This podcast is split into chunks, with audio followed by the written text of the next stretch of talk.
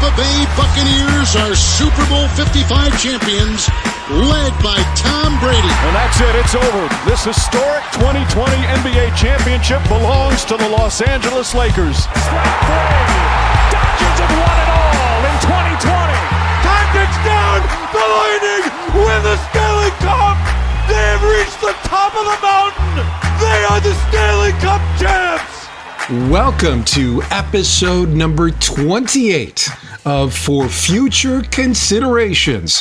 Hey everybody, how you doing? Uh, uh, it's episode 28, but the first of two this week on For Future Considerations. I'm Manny Pava.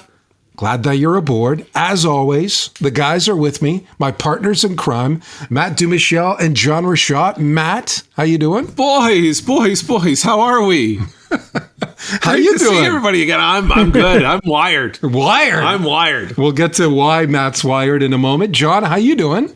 Good, good. I uh, got my vaccine on the weekend. Hey, good How for you, you. feeling? How you feeling?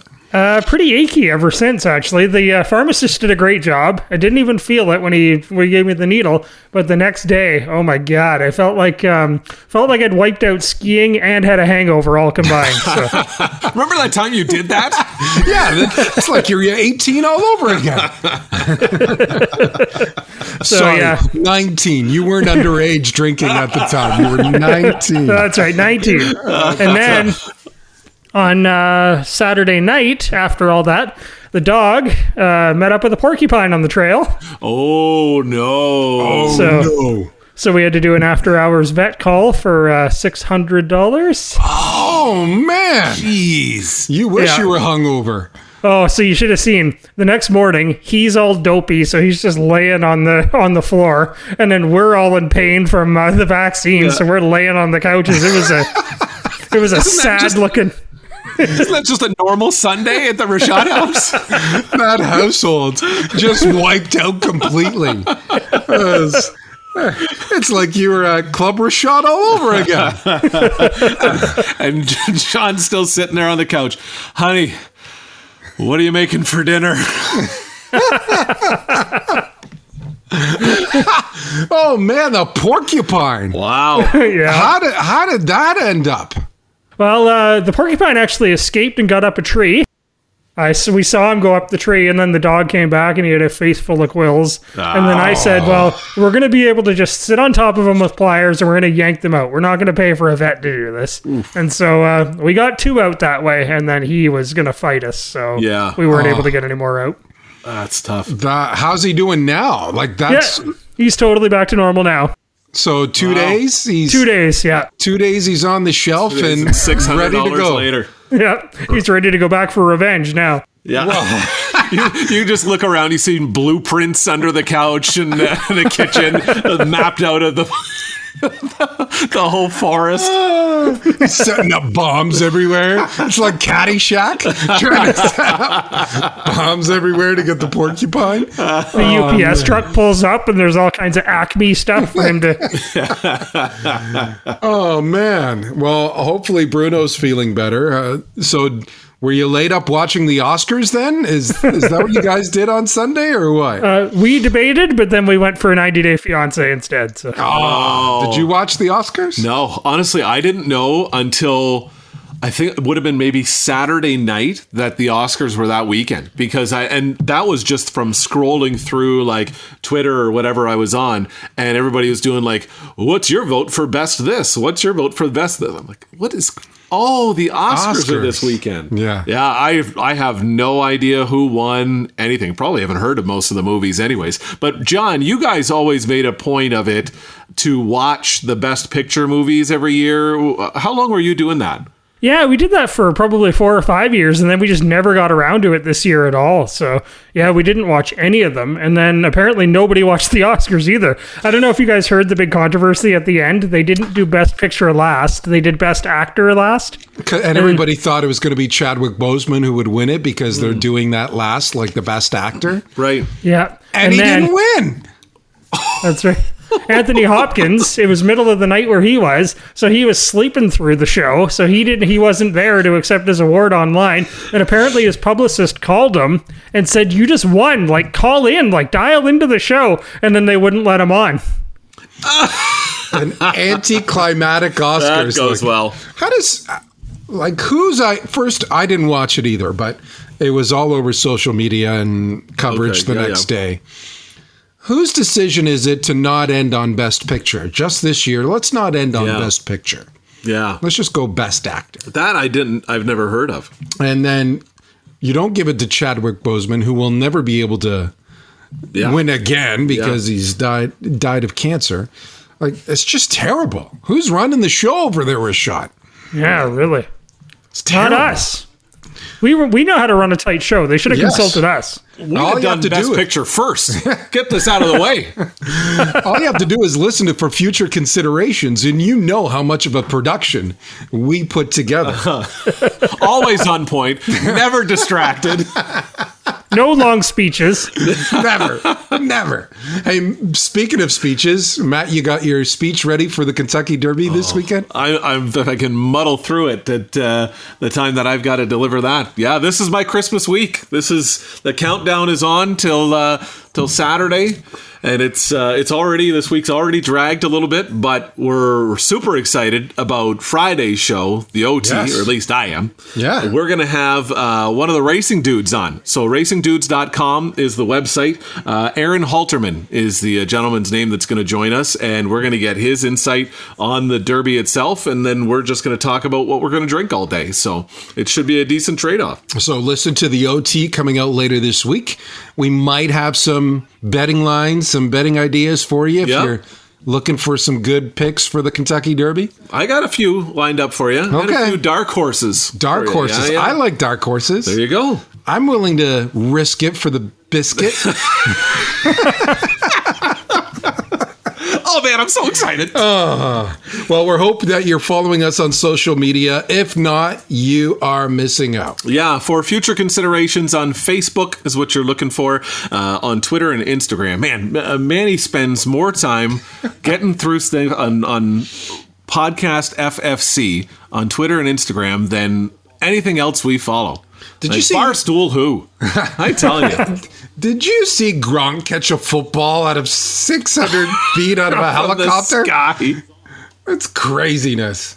Wouldn't that hurt? That would hurt my hand, I'm pretty It sure. would. I would, I would think so. He, he took it right in the chest too. Like he kind of caught it in like uh, it was a fair catch, which didn't really have to do anything with it after he caught it. But it did seem, you know, for considering it's 600 feet in the air, whatever it is, it did really fall in his lap. He didn't have to move at No, all. it was a little bit, uh, it was a little bit like, okay, that was. So I don't know how you get a football to drop 600 feet straight down, and he didn't. You know, he, had didn't to have to move. in a little bit on Yeah. it and landed. But uh, but no, that was hey Gronk's Gronk's Gronk man. So follow us on social media. We've got clips of the podcasts linked to podcast and podcast guests. Uh, former guest Brock Otten did a great preview of the World Under 18s, which is just underway. We shared that link as well. Plus, you'll be able to find links to previous podcasts and guests as well. And if you're looking for another way to interact with us, you can always send us an email for future considerations at gmail.com. And we have a lot to cover on this podcast today. We have baseball and hockey talk, and including the retirement of Andrew Shaw. But the NFL draft is coming up this week. So you guys are going to do a predictive mock draft. Yes, guy. Looking forward to that. Are you ready, Matt? Yes, I've Yeah. got. I've been going through scenarios. I'm working it through. I get in a war room with my guys. I'm, I'm ready to go. You got a team? I got a- You've got a whole team. I got a, a built-in analytics system on uh, Excel today. There's nothing you can throw at me that I'm not going to be ready for. S- Speaking of the Oscars, since we talked Oscars, have you seen the movie Draft Day? Oh, it's with such Kevin a great Costner. movie. Such a great movie. Yeah. Rashad, tell me you've seen this. I have not seen that. Oh my Oh, God, you you, haven't gotta- seen Sonny Weaver Jr. You got to throw it. Give it a spin, Rashad. It's it's a great movie. Vontae Mack. Yep. Okay, so I got that movie, and then I got what's that TV show you guys are watching there? The soccer. Ted Lasso. Ted Lasso. Yeah. Um, I was when I was getting my needle, I heard two guys talking down the hall about that and what a great show that was too. So So there you go. Season two comes out in July, but there is a little bit of football and, of course, European football Yeah. in that show as well. But Draft Day, since we are doing the mock, a tip of the cap to Kevin Costner in that movie Draft Day. If you've liked football and haven't seen the movie, watch the movie. Yeah, it's very funny, and, and I really do. I mean, it's obviously it's theater and it's a movie, but I really like the way that they made the draft. You know, set it up for the day. Plus, Jennifer Garner's in it, so Uh, say no more. Stop. Say no more. pause it a couple times through the movie. You know, And uh, since we're doing the mock NFL draft today, I thought we could relive this excellent moment in draft history. Who in the hell is Mel Kiper in a way? I mean, here's a guy that criticizes everybody, whoever they take. He's got the answers to uh, who you should take and who you shouldn't take. In my knowledge of him, he's never ever put on a jockstrap. He's never been a coach. He's never been a scout. He's never been an administrator. And all of a sudden, he's an expert. He's in our papers two days ago telling us who we have to take. We don't have to take anybody that Mel Kiper says we have to take. Mel Kiper has no more credentials to do what he's doing than my neighbor, and my neighbor's a postman, and he doesn't even have season tickets to the NFL. That's Bill Polian, the general manager of the Indianapolis Colts from the 1994 draft, after Mel Kiper, who was just making a name for himself back then as a draft analyst, criticized his two picks in the top 10. It seems always that football comes out with great quotes. Yes. Right? Yeah, like yeah. Herm Edwards, you play to win the game. they are who we thought they were. right? Playoffs. You know, Jim Mora talking about playoffs, but Bill Polian. Yeah. Who is this Mel Kiper? Oh man, it's so good. Such a good clip. I was I meant to to look it up, and I'll have to do it uh, do it later. Who were those two picks? Uh, was Mel Kiper right, or was Bill Polian right? He criticized him for not taking one of Heath Shuler or Trent Dilfer. So, Okay. so I, I think Kiper was wrong there. I think Polian was good that he missed those two QBs because Yeah. they didn't turn on turn. But I don't know who he actually picked. We'll have to look that up before the Okay. end of the show here. Okay. Yeah, yeah. All right, so here are the rules of this mock draft. We're only making 12 picks since we don't have a lot of time. So we'll give Manny a chance to make the Eagles pick at number 12 since he's a Phillies fan. So you guys ready to go to Cleveland? Let's go. yes, let's do it. Great town Cleveland is too. Good evening and welcome to the NFL Draft. So Matt, you'll pick the odd numbered teams, and that means you get first overall pick as the Jacksonville Jaguars. All right, I'm on the clock. You're on the At clock. Don't you? Aren't you like rushing to the podium with this pick? Uh, you know, probably um, the way the NFL works, you've got five minutes, and they're going to use every single second of it. I'm sure, just you know, to set the stage, and it looks like it's going to be uh, an awesome stage that they're setting up in, in Cleveland for the draft. The way that they have it set up, it looks like they'll be able to get some people in there and and be able to do all that. So uh, that's going to be exciting. And the the Jacksonville Jaguars are going to step up to the podium. Whoever is up there, I want to thank the good people of Cleveland, the Browns organization, for a safe and wonderful event. And to congratulate the Tampa Bay Buccaneers, the Super Bowl champions of oh last oh my year. God, enough already. The Jacksonville Jaguars are thrilled to announce with the first overall pick Trevor Lawrence, quarterback from Clemson. Isn't this like the no-brainer? Like, Yeah, that's everybody's got him. They Yeah. say he's the next Josh Allen or whoever. I've always find it funny when there's a number one guy, and, and he's a number one guy. The articles that start coming out a little bit afterwards of like, ah, I don't know, maybe this oh guy could be the number one guy. And then like two months before the draft, it all just stops when everyone does the mock drafts. And I've not seen any blowhard in their basement that's doing a mock draft that wants to be considered serious not have Trevor Lawrence number one. I thought this was interesting. I saw the Jaguars fans got together and bought him a toaster for his wedding. Some sort of bougie toaster for that. his wedding. And they made a donation to his charity or something Yeah. like that, didn't they? A- And and uh, twenty thousand dollars or something like that. It's pretty good. That's um. Uh, actually, Trevor Lawrence donated twenty thousand. Oh, is that what it was? to okay. to charities in Jacksonville. Okay. And he posted on social media something. We look forward to hanging out with you or something like that. Like It's pretty set in stone, I would it's a think. done deal. And uh, pick number two belongs to the New York Jets. So Manny, you make the pick. Another no brainer. The New York Jets are proud to select from BYU quarterback Zach Wilson. Um, I guess he had a great pro day, and mm-hmm. everybody is picking him number two. The Jets obviously traded away Sam Darnold. They need a quarterback. Some people have said that Wilson is the best pure thrower in the mm-hmm. draft. So mm-hmm. uh, it seems like another no brainer at number two. The Jets are getting a good one there for sure. And pick number three is Matt's, and it's the San Francisco 49ers via the Miami Dolphins. Which QB do you want? Oh, Commissioner, I can't just jump to the assumption that I'm going to be taking a quarterback here. I've got a lot to think about. You traded from 12 to 3 for what? What do we got in the safety category? What do we? Who's available? Are you picking a punter? Who's available at fullback this year? Might oh. grab a fullback with the third overall pick in the 2021 NFL Draft. The San Francisco 49ers are pleased to select Mac Jones, quarterback from Alabama. So the latest talk is it's either Jones or Justin Fields. Yes. And Trey Lance is the other quarterback that some people have put in there. Why mm-hmm. Mac Jones? I, I think he's he's ready. He's probably the most NFL ready at this point. He obviously plays from that Alabama scheme. He's got great weapons around him uh, that make him uh, him look skilled. But overall, I think between the quarterbacks that are left, I, I think he's the one that the that Kyle Shanahan likes being a pocket type of quarterback, and uh, and I think that's a relatively easy pick as well at three. So I agree. I think it's Mac Jones too, just because a lot of people are say, suggesting that he will go there. The insiders suggesting, mm-hmm. but the one thing stands out for me is that Shanahan's runs a running offense. It's mm-hmm. basically running.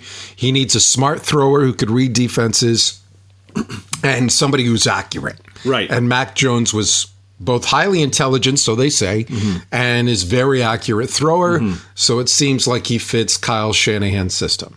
Doesn't need to be flashy. Nope. Just needs to make the right calls, RPOs, what have you, make the right play. Exactly. Change at the line of scrimmage. Is- If he notices something, uses smarts, and then put the ball where it needs to Yep. be and not give it up on an interception. So number four is where the draft starts to get interesting. So now on the clock, the Atlanta Falcons. Manny, who you got? So I really struggled with this, guys. Mm. So everybody, a- and it's right. You're right, Rashad. This is where the draft really gets interesting because I think the Falcons want to trade. Okay. Uh, I think they want to trade back, but I think their price is too high. So if you look at what the Niners paid, the Niners basically paid three first rounders Yeah. to move up to number three. So that's the price. So Atlanta's looking for something similar, right? In the same ballpark. But if I'm a team like New England or Minnesota or even Chicago for that matter, looking to trade up, I know that Cincinnati's not taking a QB at five. Yep. I know since or Miami's not taking a QB at 6 Mm-hmm. so I might as well look to Detroit to maybe make a deal and not Atlanta, um, because the price will be a little bit cheaper. Agreed. So now Atlanta goes. Do we take a fourth straight quarterback here? But we have Matt Ryan. New coach Arthur Smith, I think, likes a veteran quarterback who still's got two good years with him. He's 34, I think. He's still got plenty of game left.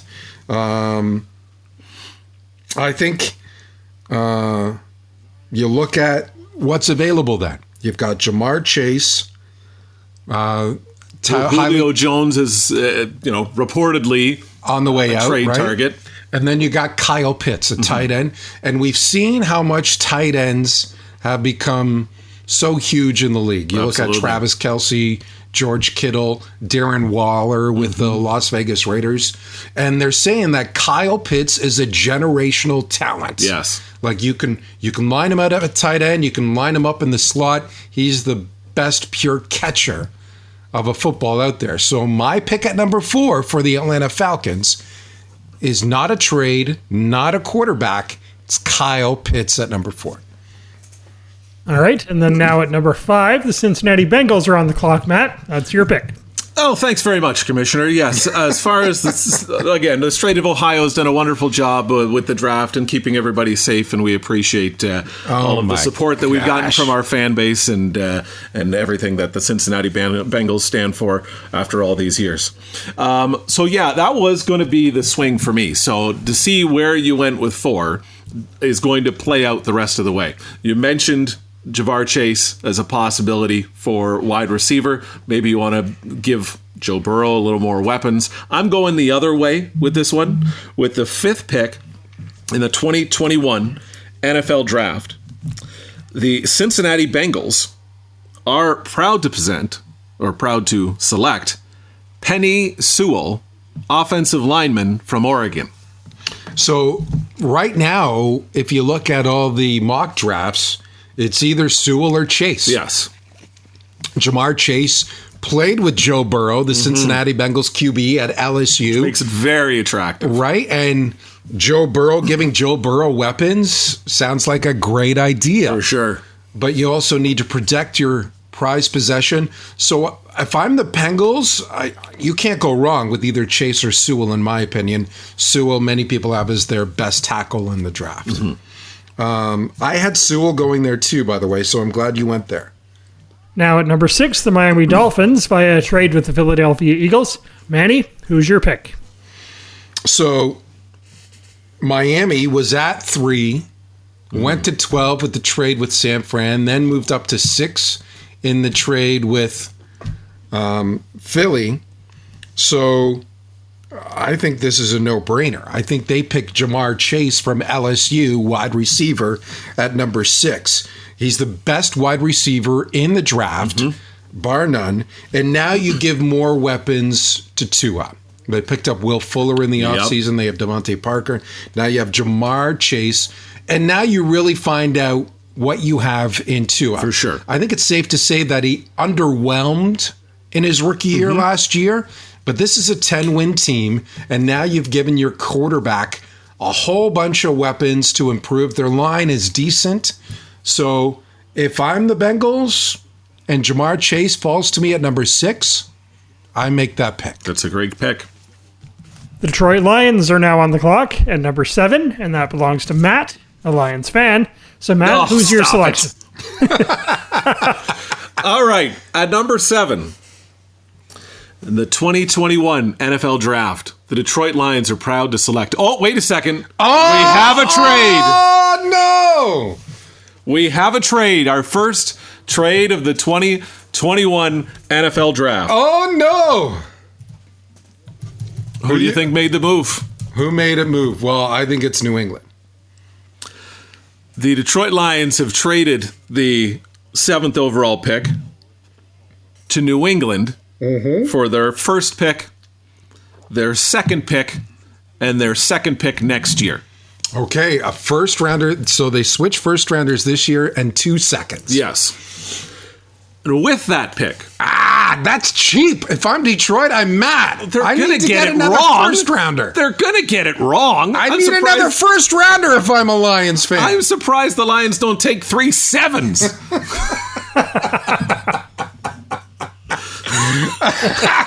Who's your pick? the New England Patriots are thrilled to move up in the draft and select at quarterback from Ohio State University, Justin Fields.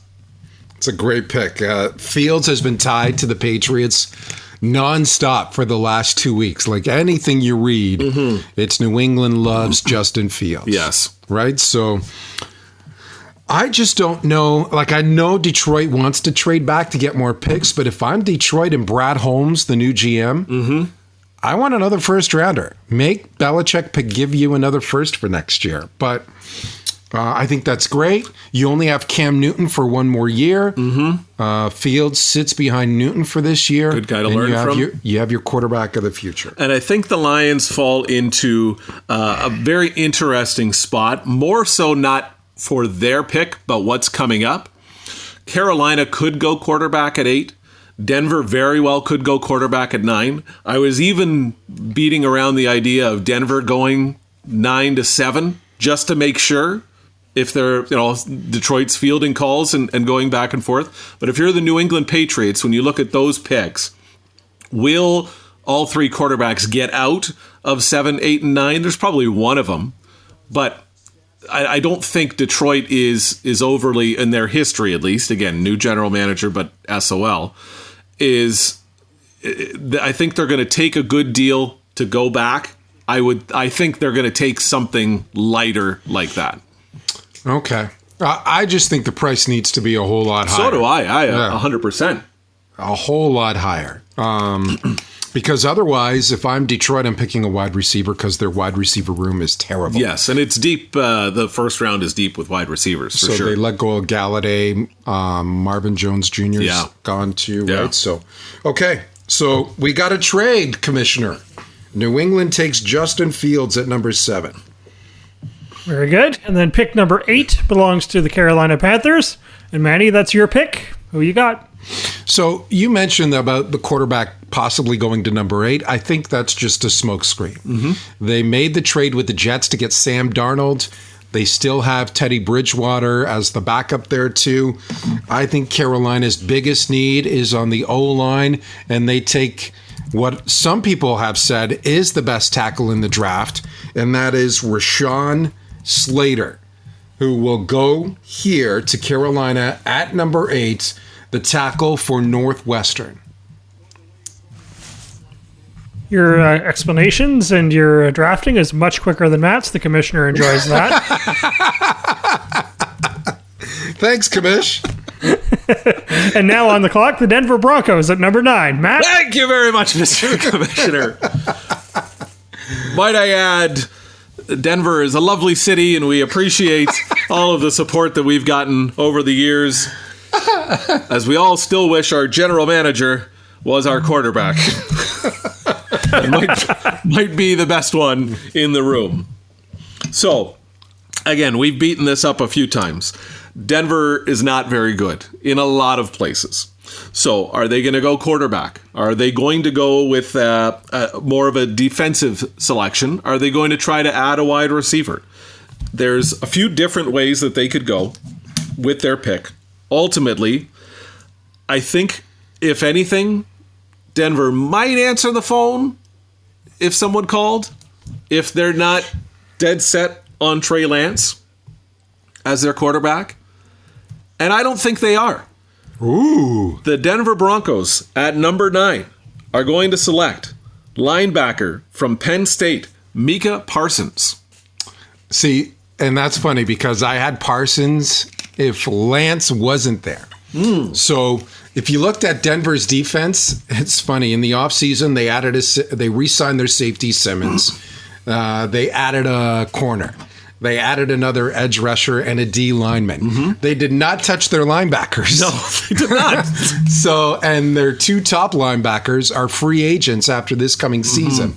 So it makes sense for them to take Parsons. I just think that Trey Lance there, still there, Yeah. at number nine, is very intriguing for them. And I wouldn't be surprised if they pulled the trigger. Again, Drew Lock, their quarterback now, very underwhelming. For sure. Yeah. So, okay, so number nine, Micah Parsons to the Broncos. And now at number 10, the Dallas Cowboys are now on the clock. Manny? Well, I think they really wanted Kyle Pitts. Obviously, he did not fall. Um, I think they're going to look at defense, or at least they should look at defense. I think they're. If uh, Rashawn Slater or Penei Sewell, fell to them, they might look at that because their O line's getting old. But this is a team that gave up 34 touchdowns last year, uh, 30 points against. Their defense needs help. Patrick Surtain, cornerback, Alabama, is the Dallas Cowgirls pick at number 10. It's funny. I looked at a bunch of mock drafts to get ready for this, uh, probably 10 or so, and I've seen one, one that is not Patrick Surtain II. And I always find that interesting in how everybody else has all kinds of moving parts, and some people get creative and, oh, we're going to include a trade at four, and we're going to do that. But it always ends up being Patrick Surtain at 10 for Dallas. Do you remember who the other guy was? That the, who the other player was I in the have one no mock? idea. I have no idea. And pick number 11 belongs to the New York Giants. Matt, who's your pick? Yeah, thanks very much. And since this is my last pick, as a as a Giants fan, lifelong fan, an opportunity to select at the 11th pick is very exciting for me. The thing that's even more exciting for me is that the Philadelphia Eagles, who I can't stand, are picking right after me. So I'm thinking maybe I maybe I help my own team. Maybe we, you know, add a weapon. Maybe I just pick somebody to make the Philadelphia Eagles mad. So, I'm not saying anything. Do you remember how the? How, do you remember how the Eagles screwed the Giants out of first place in the last game of the Yes, regular they did. season when they when they basically gave up the game to Washington? whatever happened to that? Remember, everybody was complaining about your coach and how they threw the game, and this isn't good for Hey, football. And We threw the game, got the sixth pick, and got an extra first rounder for next year out of it. I'm good with that. With the 11th pick in the 2021 NFL Draft, the New York Giants are thrilled to select wide receiver from Alabama, Jaylen Waddle. Wow. So that's a good pick. Like, uh, I think they could go wide receiver. So think about it. When the Giants pick in this mock that we're doing, they would have the choice of Jaylen Waddle. They would have the choice of DeVonta Smith, the Yep. Heisman Trophy winner, Yep. who we haven't picked yet.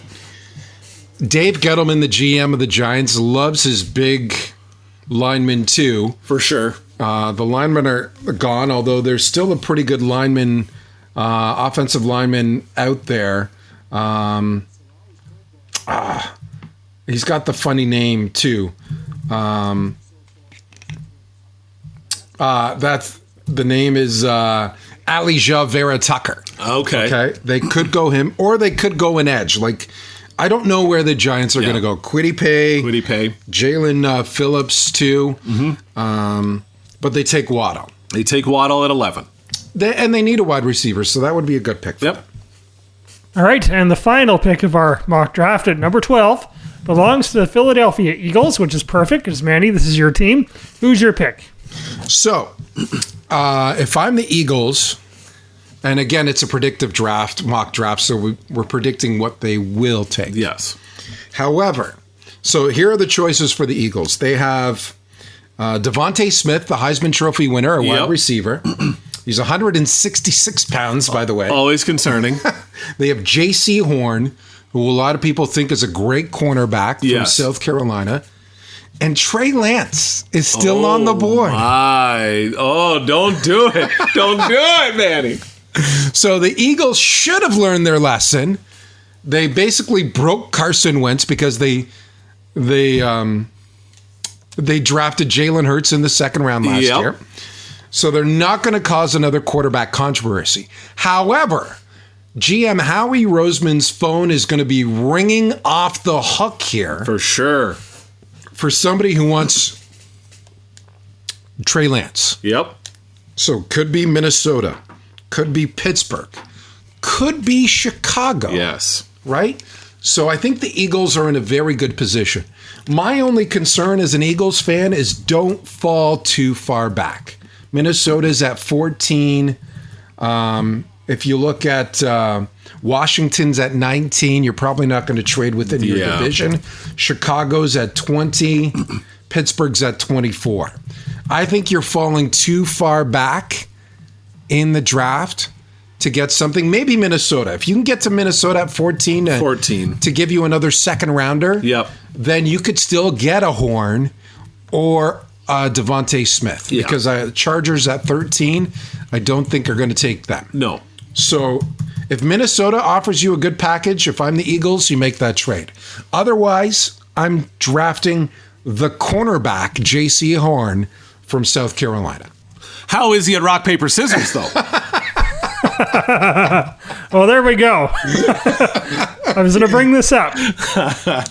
Um, let's play the clip of your head coach, Nick, Sir- Sirianni. yeah, Nick Sirianni. Man, this guy must have had 17 Red Bulls during this news conference. he was wired, but play the clip, Rashad. I'll tell you, I think some of you guys are wondering, like, what game? We didn't go earth shattering on these games, right? I played a couple of them at rock, paper, scissors, right? That was as easy as that. Rock, paper, scissors. Let's see how competitive you are. I'm competitive. I'm going to be talking trash to him. Did you talk trash back to me? Right? So is that just weird? No, I don't think so at all. I think it's great. I, I love it. I think it was. I think it's great. I think that like you you have to find creative ways to get to know these people in such a short period of time, and you know you can do all the tests. You can ask them what kind of teammate they are. You know you can go through all of that that basic stuff. But this the idea behind this was to find gauge his competitiveness. I don't think you can necessarily judge a human being on his results from rock paper scissors, but you can tell how they perform and what they think of playing the game. If they think it's dumb, if they get right into it, I think that's how you learn a lot about people. So, so I don't mind the question, right? Like, uh, it's better than you know. There have been some stories out there about yeah. coaches asking if you were a fruit, yeah. what would you be and why? Like, come on, mm-hmm. give me a break. Mm-hmm. At least this is you're testing someone's competitiveness by playing a game, so. I don't mind that. Um, the one thing that I'm I still struggle with with Nick Sirianni is he seems like a college football coach. Like he seems he's like very high energy yeah, all the time. rah rah kind yeah, of guy. right. You're coaching grown men now in the NFL.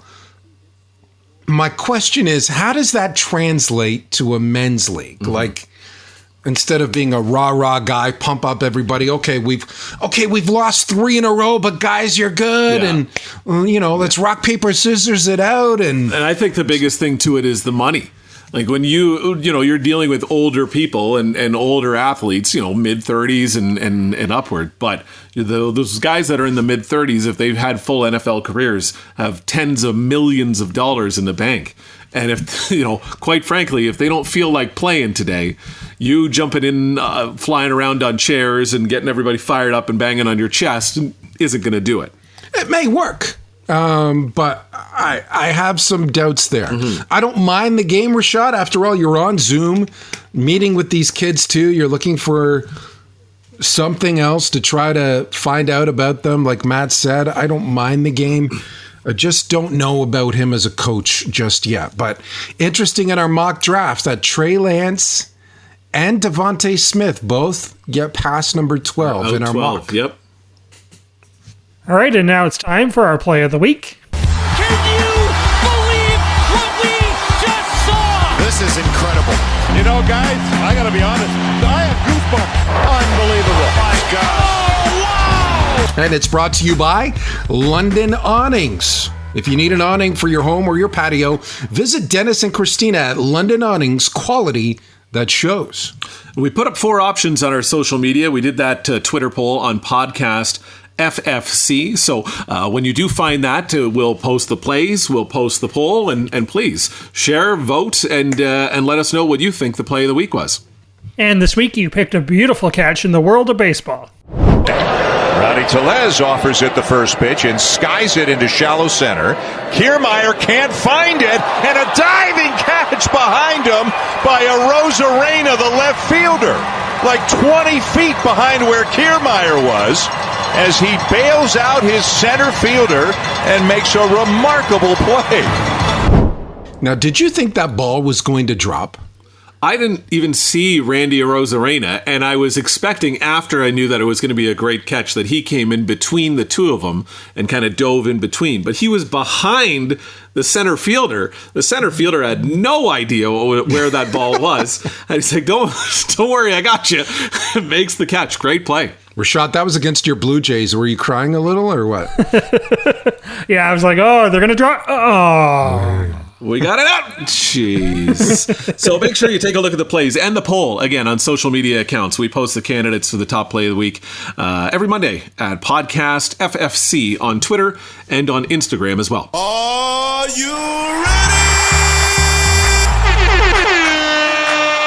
And it's time for rapid fire, boys. Let's start with baseball. Madison Bumgarner threw a no hitter in a seven inning game last week, but it doesn't count in the record books as a no hitter because it's not a nine inning game. Should it count? Yeah, there is a definition of the rule that uh, it has to be nine innings. Now, Major League Baseball has changed the way the game is played. It's not Madison Bumgarner's fault that the game is only seven innings because we have to play a tightened schedule and, and everything else in a doubleheader and, and all of that stuff. So, yeah, it should count. I, I don't think it's fair to say that you know he started the game he finished the game and the entire game nobody got a hit off of him that that doesn't count as a no hitter, uh, whether it's seven innings or nine innings. I now you can run into a slippery slope there. Would I count it if the game got canceled in the sixth inning due to rain? Absolutely not. But this was start to finish. There was no other innings to be played. He did not allow any hits. I think it's pretty cut and dry. Yeah, so uh, I had to look this up. The record, uh, the Major League Baseball redid the league rules in 1991, so 30 years ago. Um, they had to erase some no hitters, actually, in fact, from previous when they made this rule in 1991 that has to be uh, nine innings. So uh, the rule also states if you have a no hitter going into the 10th and you're still pitching and you give it up in the 10th, it's a you lose the no hitter. Yeah. That's all. So the one thing that bothers me about this is it's a rule, okay? So we have to stick by the rule. I'm a stickler for rules and that sort of thing. However, the league should have been smart enough to change the rule to accommodate these seven inning games mm-hmm. because every other stat in that seven inning game counts. For sure. The hits, the walks, uh, the fact that he got a complete game, uh, the fact that there was an error in that game, the fact that Arizona got a win Yep. from the game. Every other stat from that game counts. So therefore, ergo, the no hitter should count. And and the frustration for me again, and I hate that every week it comes up with me complaining about Major League Baseball, is baseball still acknowledges Barry Bonds as the all-time home run leader. Nobody's made any sort of adjustment to that or or wanted to make a change to that. We still have records that Ty Cobb holds uh, when you know they were they were playing on on dirt fields with no grass in the infield, and the pitching mound wasn't elevated and things like that. And they hold those things to such a high standard. The fact that they even changed that rule in 91 to be defined doesn't make any sense because you're taking history away, like you said and that something like this comes up and how quickly they were like eh, no boys that, that, that doesn't count no that was only a seven inning game it's it, to me it's just like could could baseball be any less fun right now Yeah. in spite of how fun baseball is right now there it's it maddening every single week And Dodgers pitcher Trevor Bauer said a couple of things about Fernando Tatis after the weekend series. One, he thought Tatis peeked at the signs to hit his second home run. And two, Bauer said he didn't mind Tatis celebrating after the home run. What do you guys think of the comments? Uh, Speaking of baseball being fun, Yeah. Um, listen, I thought I thought it was great. Tatis put one hand over his eye after the first home run. Yeah. sort of um, mocking Trevor Bauer after. Uh, he would close one eye when he was pitching in spring training, so I Uh-huh. thought that was great. He did the Conor McGregor walk after crossing home plate. Yep.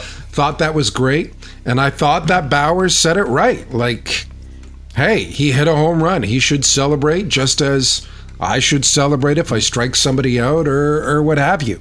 That makes baseball fun, in my opinion.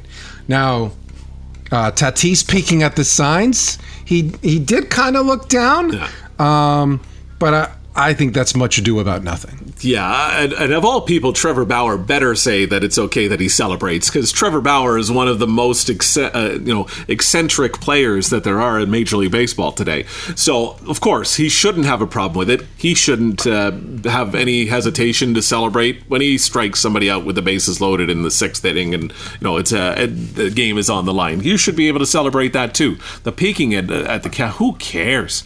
Like uh, you know, if if he's looking down and he sees the catcher put down a two, then you know ever, again the sensitivity of of the Houston Astros, you you see a two. A two should and could mean absolutely anything, and the pitch was not a very good pitch. So Right. uh, end of the day, if you told him like he was in spring training when he was yelling out that he was throwing a fastball, Yeah. you may as well have done the same thing. End of the day, you didn't throw a very good pitch, and a very good hitter crushed it.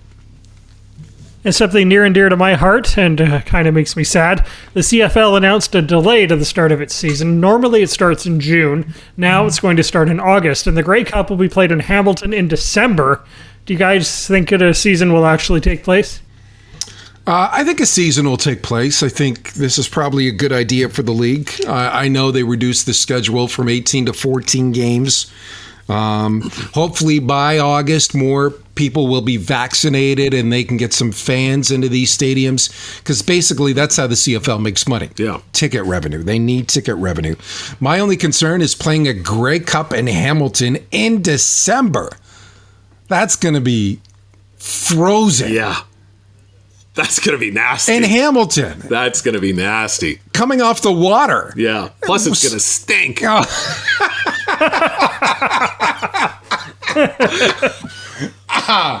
oh man. Well, I, I I think the CFL has to have a season. I, I think they've got their backs against the wall. I don't think they have a choice. I think you have to make this work somehow. Um, you know, I don't care about moving the schedule. Um, you know, I'm I'm one that I don't believe that they're even going to start in August. That it might get pushed a little bit more based on you know how how everything's going and the fact that you're going cross provinces and things like that. Um, but I think the CFL somehow, some way has to have a season. That's a good call. What do you think, Rashad? Yeah, I agree. I absolutely agree. They need to have one because, like Manny said, they need that gate revenue. And if they don't get it, I don't know what's going to happen to the CFL. The only thing that's going to save the CFL if they can't do it is Dwayne Johnson. Yeah, and we haven't heard much about the XFL No. since that initial story came out. And one thing we have heard a little bit about this week, the NHL, as I predicted, a new secondary TV Oh, deal in the it. U.S. Stop. Hold on Whoa, a second. whoa, Hold whoa, on whoa. a second. Whoa! I, I, I didn't hear the question because I heard too much too much patting on the back there. Were you patting yourself on the back there, Rashad, a little bit too hard? Just saying. What do you got? Well, I knew uh, NBC was going to uh, opt out of the NHL because uh, they're going to be closing down uh, NBC Sports Network at the end of the year. So, on Tuesday, the NHL signed a seven year deal with Turner Sports. So, games will now be played on ESPN, as was previously announced, but also now TBS and TNT. And do you guys think this is a good move? Yeah, Ernie Johnson's now going to host a studio show about the NHL in, Yeah. in addition to the NBA uh, on TNT. No, I uh, I think Turner Sports is trying to make a bigger play for sports. They've got basketball, they've got baseball. Now they've added hockey, so they're trying to make a bigger play to get into the sports scene. I really thought it was going to be Fox Sports, but uh, uh, I think this is a good move for the NHL because it's a lot of money. Yeah, absolutely, and I think it's I think it's the right call to spread it out on different networks. You get different types of people that watch different networks. It'll give you an introduction to to hockey to some people that that wouldn't just because you know, frankly, they they left their TV on. And uh, Rashad, I know you mentioned last week when you went out for lunch with Jeff Shell, the CEO of NBC, that that's what their their plan was. So good on you for for getting uh, in on that uh, before everybody else. Yeah, that's right. I call him J Dog. Okay, J. Oh, I'm sorry, J Dog. J Dog. Yeah. Excuse us. And our good friend Andrew Shaw has announced his retirement from the NHL this week, leaving the game he loves after suffering a series of concussions. Uh, we saw him play for the Owen Sound Attack. Guys, uh, what comes to mind when you think of Andrew Shaw? Just a great teammate, like uh, and a champion. Uh, he won at the OHL level, won the Owen Sound Attack a championship, helped them win a championship in 2011.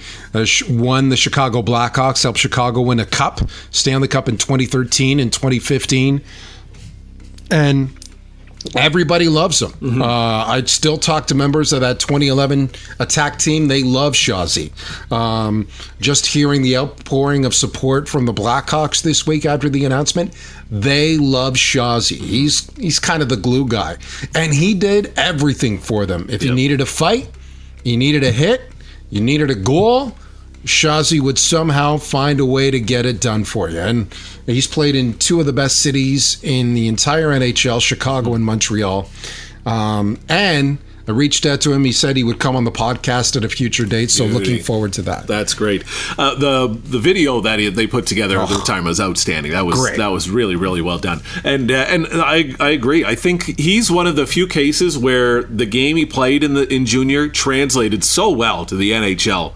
Where he was just willing to do everything, right? He, you know, he's like he said, he scored goals, he got into fights, he got in the corners, he got in the goalie's face, he agitated and protected Jonathan Toews, Patrick Kane, all of those guys. Like he was playing on that top line for a Yeah, while. he could play with those play on the third line, and and he, you know, was was such an easy guy to move around in the lineup.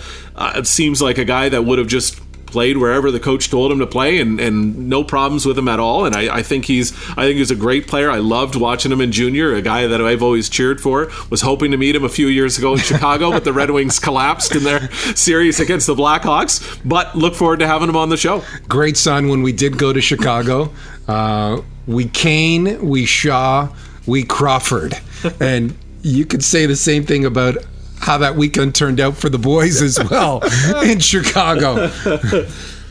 Well, that speaks to his professionalism, right? Adhering to curfews and not coming out with us three idiots and getting into trouble. So, Yeah, but he did give us, uh, he did set us up, gave us a couple of recommendations when we were in Chicago, Yeah. even though we had to play hockey games, playoff games for Right. that matter. no it was we, we went to some great places well not all of us went to some great places but we, we went We to some won't get great into places that. Yeah, yeah. We won't get into that.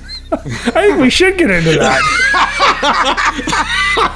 Maybe another, and then save that for the next podcast. How's that hotel lobby?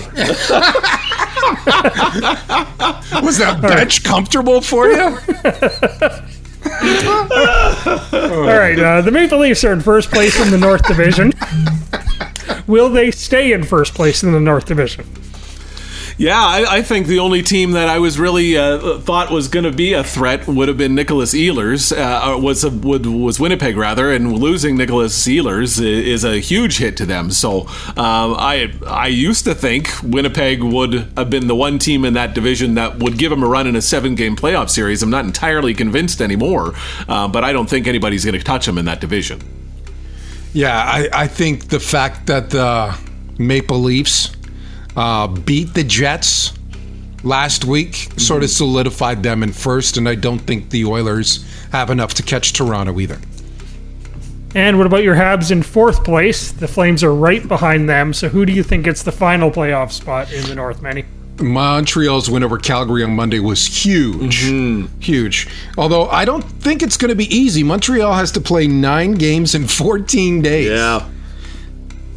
Yeah, I And Calgary's got a game in hand. They play your Canucks like four times. that's where I was going with uh, with line. Now, I don't think Calgary is going to overlap Montreal at this point. When we're recording it, they're six points up with a game in hand. Montreal is Yes. but Calgary's got four games left against Vancouver and one against Ottawa.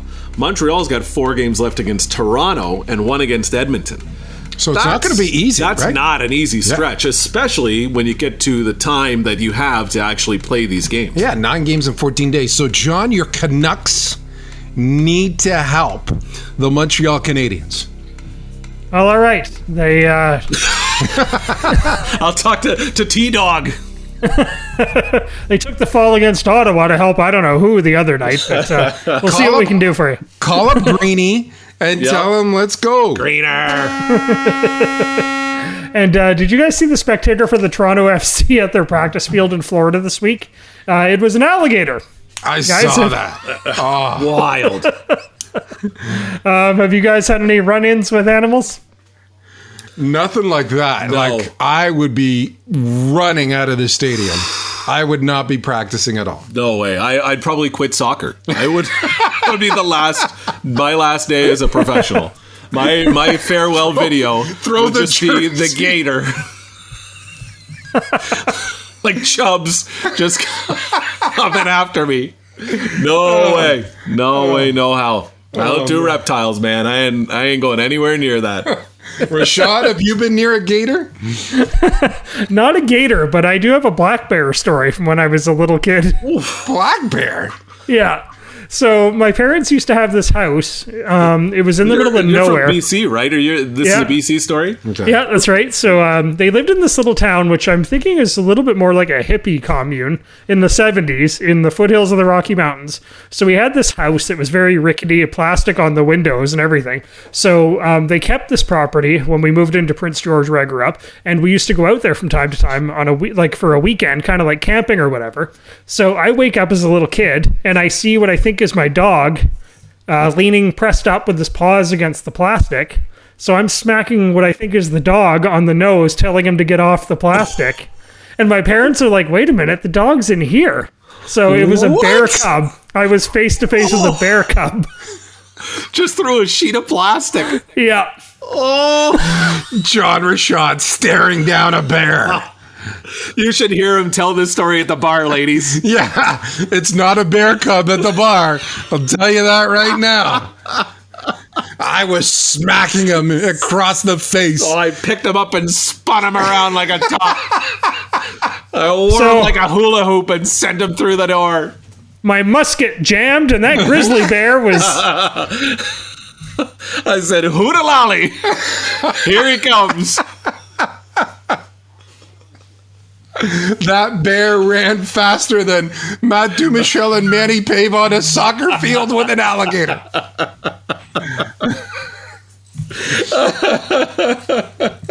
And so that's our show for today. So remember to email us with your answers, feedback, suggestions, show ideas, hot takes. I swear that's a true story. sure. Great story. It's a great story.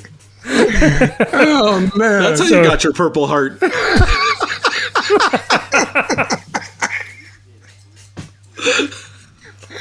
Oh man. Uh, so for future considerations at gmail.com if you'd like to get a hold of us. Yeah, Send so- us your bear answer. Send us all your great bear stories. Yeah. So tell us the any run-ins with an animal that you've had, and then expand on Rashad's story to what he should tell people when he tells that story again. For future considerations at gmail.com. Podcast FFC on Twitter and Instagram, Facebook as well for future considerations. We want to thank our sponsors on the show, uh, London Awnings, quality that shows. And we want to thank Shane Topolovic of Next Level Athletics in Windsor, specializing in sport training. This guy wrestles bears for fun. this guy owns a bear just so he can wrestle him. He's training him for the next run-in with John Rashad. He's kind of like the evil villain that's creating like the robots that are going to take over the. He's got 6,000 bears he's reproduced to just let go on John Rashad. oh man. Uh, So uh, that's all for this show, but we are not done for the week, Matt. No, no, no, we are not, boys. Oh, it's coming. Derby Day is coming up on Saturday, the Kentucky Derby, the first Saturday in May. We're going to be joined by Andrew Halterman of RacingDudes.com to talk about the Kentucky Derby, get some picks from him, and just find out what exactly happens in the greatest two minutes of sports. Bah, looking forward to that. That's coming up on the OT later this week. So stay tuned for that episode. For now, thank you for listening to us here on For Future Considerations. A bear! That was a disgraceful performance, in my opinion. In my opinion, that sucked. Their mentality's awful. Their attitude's awful. It's been their MO for the last three years. Tonight I saw and heard one of the most disgusting, rudest, sick demonstrations in my entire career. Probably the worst. It's garbage. And the editor that let it come out is garbage. You're still here? It's over. Go home.